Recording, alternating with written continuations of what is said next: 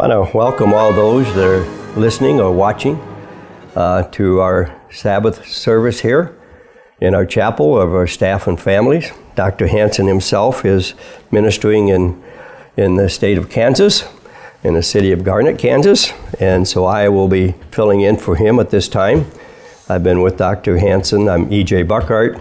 Some people call me Reverend Doctor, but basically I'm E.J., a son of the Lord. And the message has been laid in my heart for a long time. Well, I was going to make two messages out of this, but because I only have one time to speak, I'm going to combine it into one. Anyway, the title is If Then. It's a condition. A conditional is based on choices. We hear the word choice thrown around in this world all the time. But choice is a God word. We choose if we're going to serve the Lord or not. We choose to do right or to do, do wrong. We choose to do good or to do evil. That is our choice. And we will pay the consequences. But the God's promises says that if we do it correctly according to Him, then these promises will be true. And just as a side note, there are 8,810 promises in the Bible. 7,487 promises to the Lord for mankind. That means to you and I. That's a lot of promises. But once again, if, then. Conditional. The study of biblical and world history reveals how history repeats itself. I have to admit, in my 20 years of higher education, I have I never liked history. Matter of fact, I did not do well in history.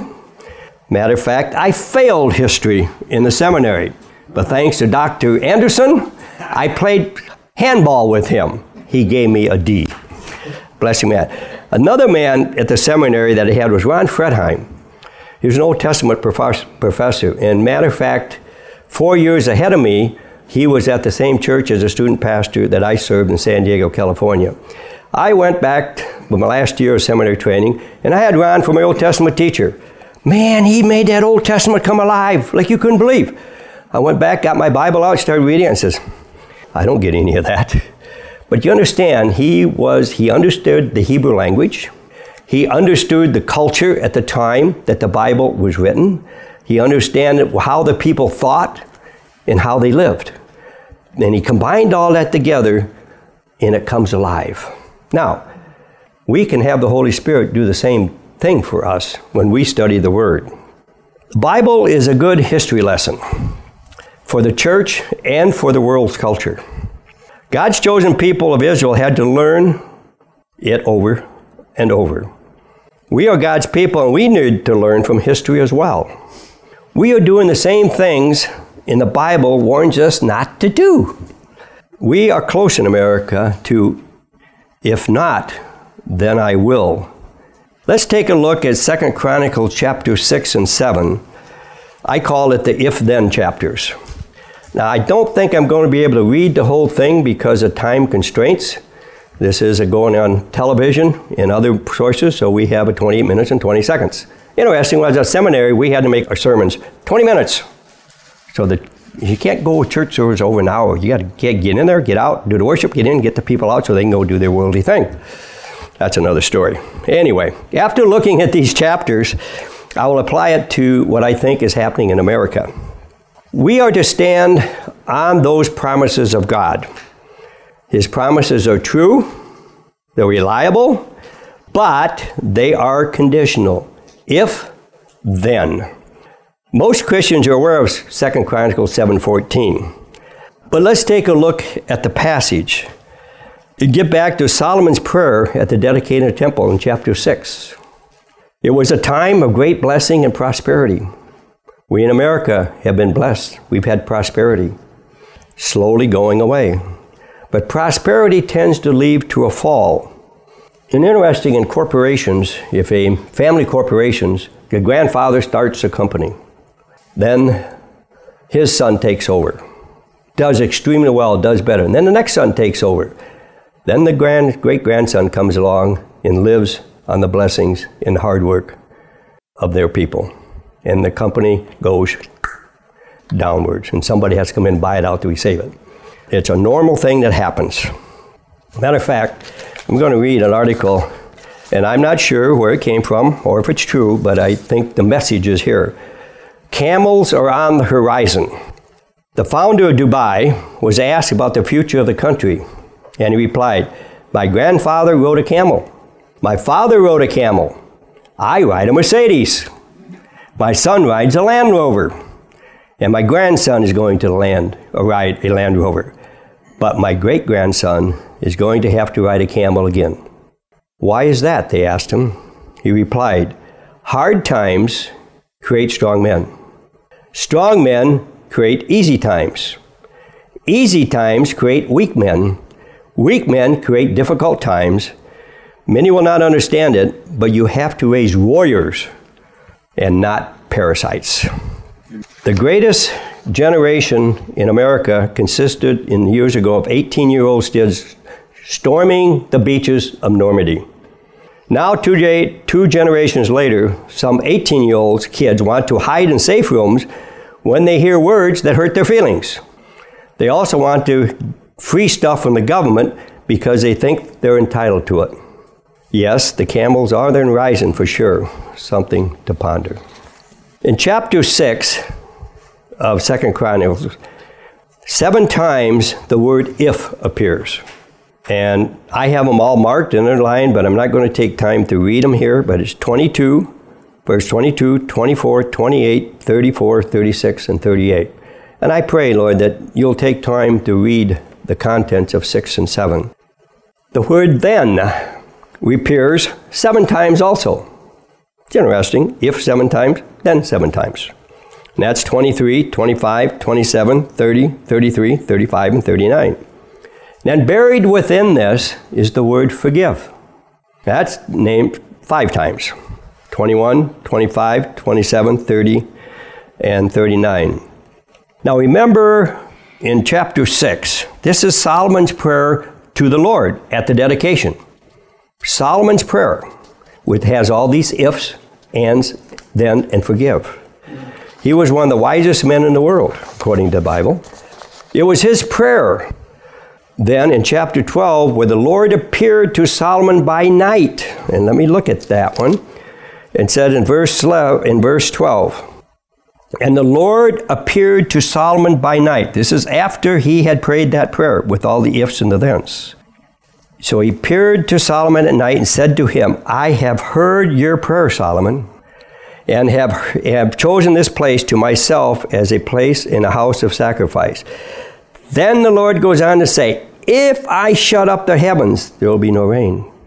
If my people, which are called by my name, humble themselves and pray and seek my face and turn from their wicked ways, then I will hear from heaven. I will forgive their sins and heal their lands.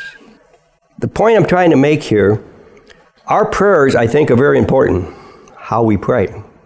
Solomon was a very wise man, and he prayed exactly what God wanted him to pray. And God responded to him at night and said, Solomon, yes, your prayer was correct, and this is, I'll agree with it. And once again, I want to say our prayers are heard by the Lord, believe it or not. Some of us think, Lord, I've been praying, I've been praying, I've been praying, and nothing's happening. But yes, the Lord hears our prayers. And if they are lined up with His scripture and with His word, they will be answered. There is a condition, and that's one of the point of this. If then, we need to know as Christians that we are living in a conditional state.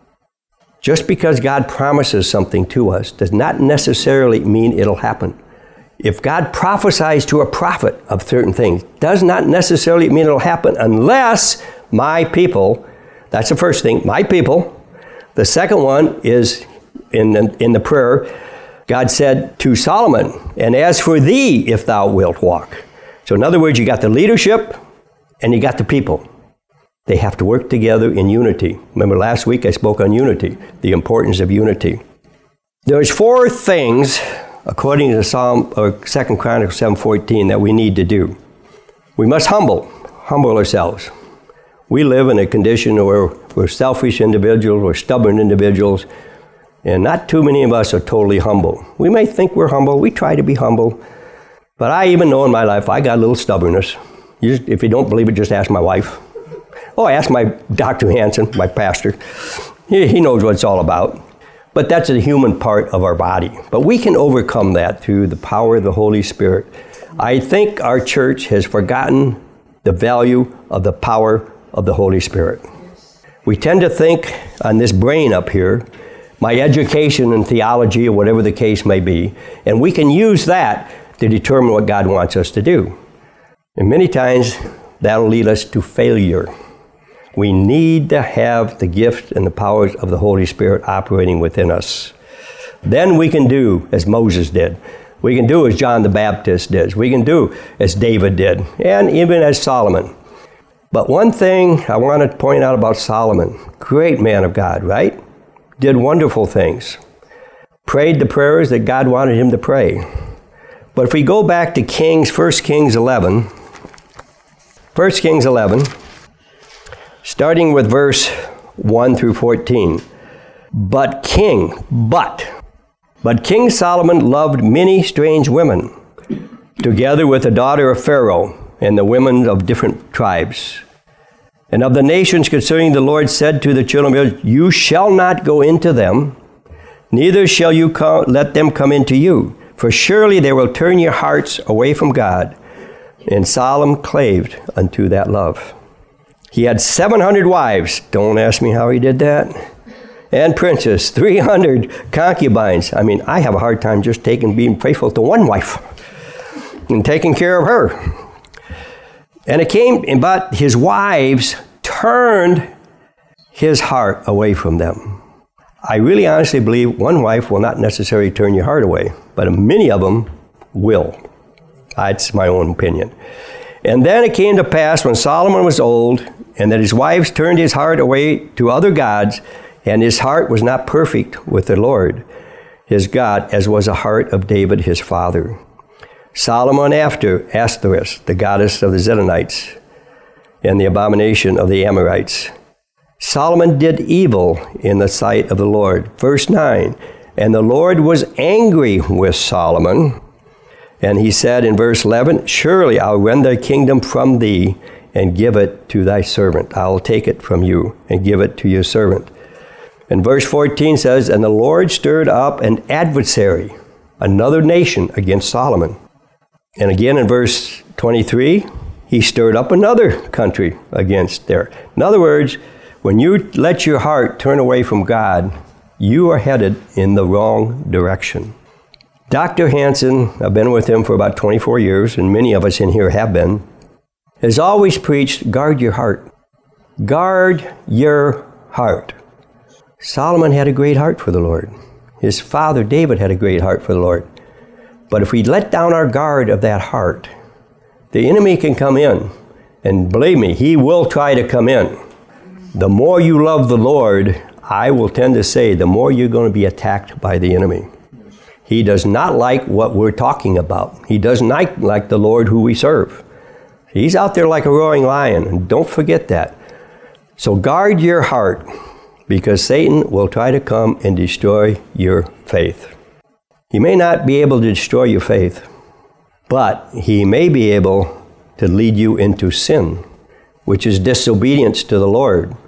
And being disobedient to the Lord leads to a lot of difficulties. This is a warning to America, I think, verse 714, and to the church. Disobedience. I'm going to stray a little bit from my notes. Disobedience. In our culture today, one of the things I see which is definitely disobedience to the God, is how we dress. God created Adam and Eve, they were naked. Nothing wrong with nakedness. But when they sinned, what did they do? Adam and Eve covered themselves up. And then God created, sacrificed a lamb or goat, whatever the case may be, and covered them. The reason I bring this up, now I believe, with all that we're seeing in our culture, advertisements, we see ladies, and even now men, very, very nude. We see parades now with men riding bicycles and motorcycles in a total nude. That is disobedience to God. That is disobedience to God. We have to be careful not to be disobedient to God. I mean, I stopped to think about nakedness in Adam and Eve. They were beautiful. They were beautiful. I think in a marriage relationship, seeing husband and wives, no problem. That's beauty. It's not disobedience. But once it leaves out that room, it becomes disobedience. Jesus said, Suffer the little children to come unto me.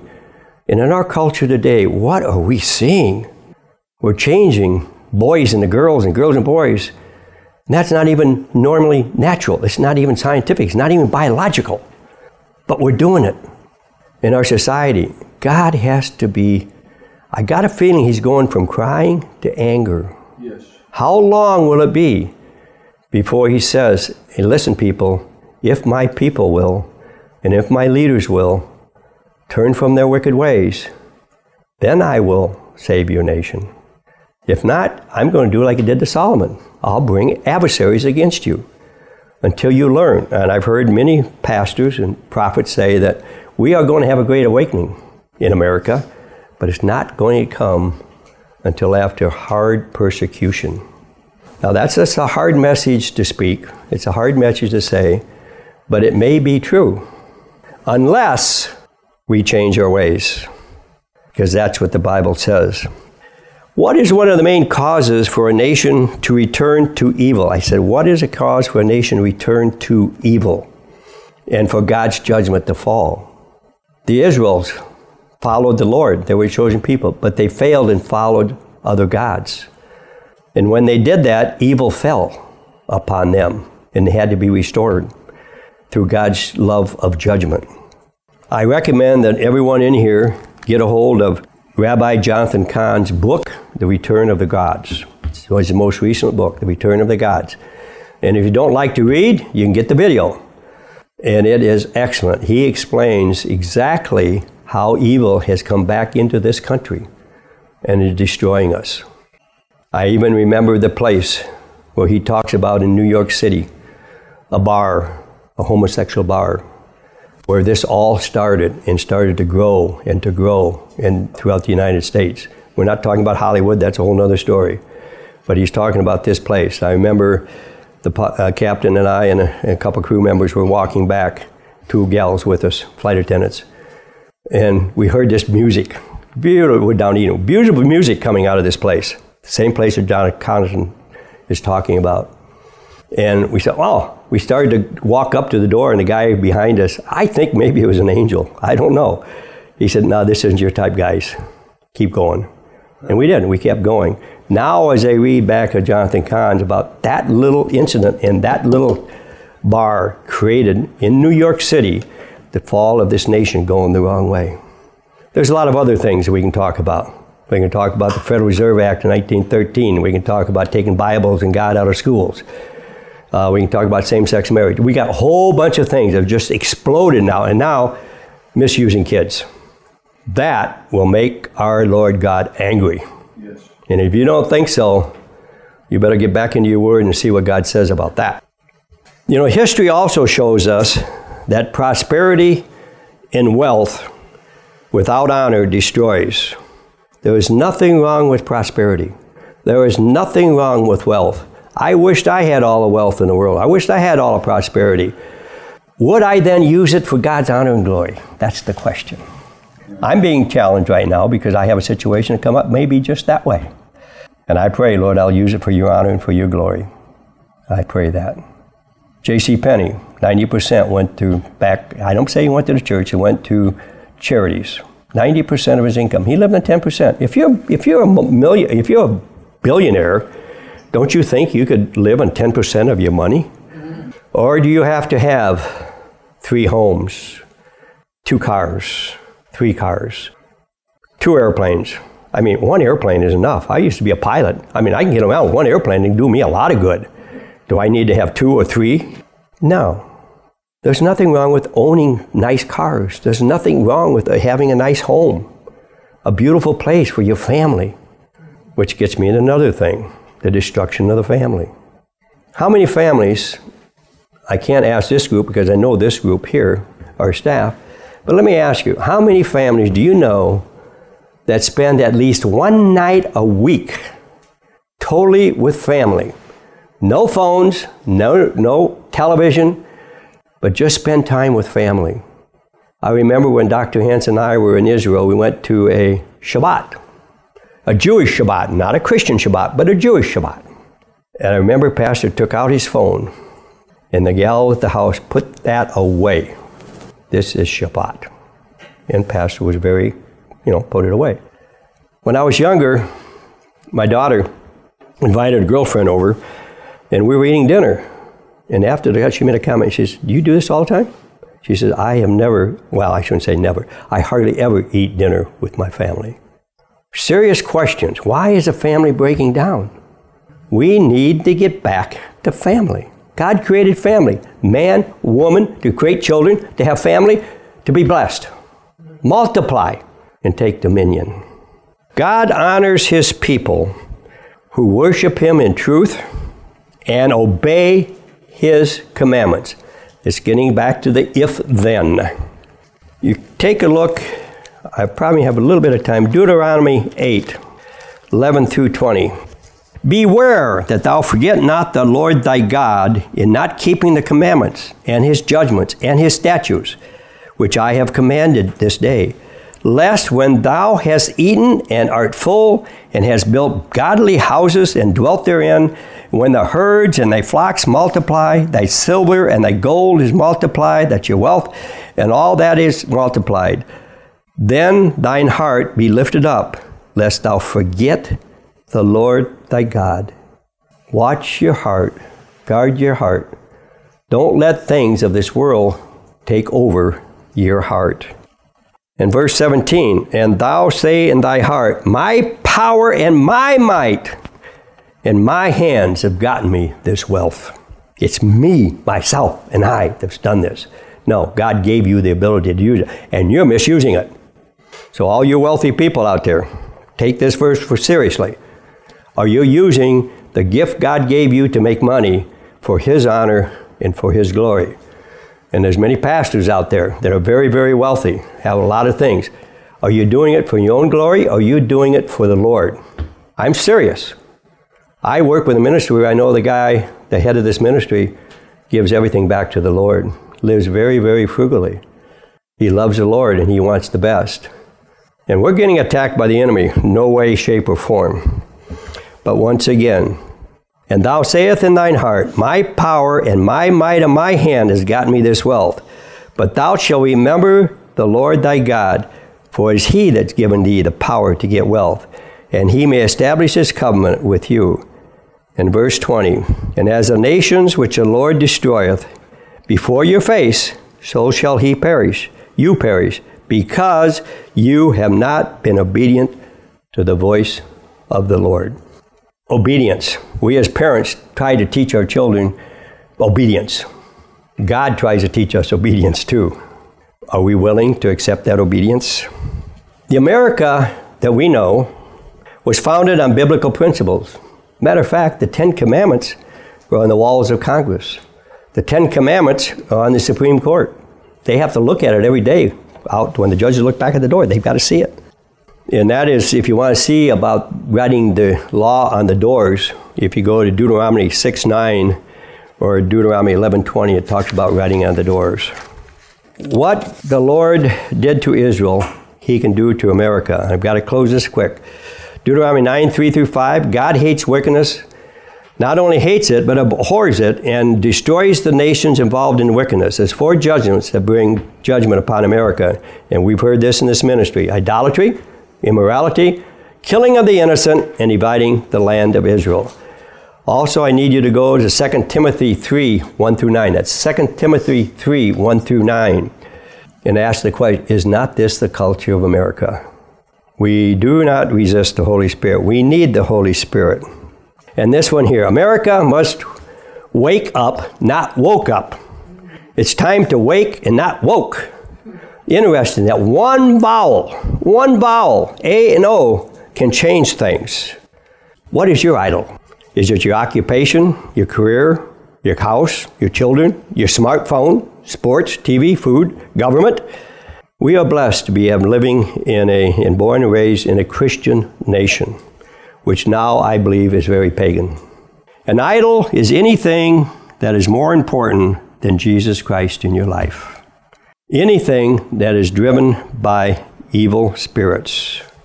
The warning of World Ministries message has been from the beginning.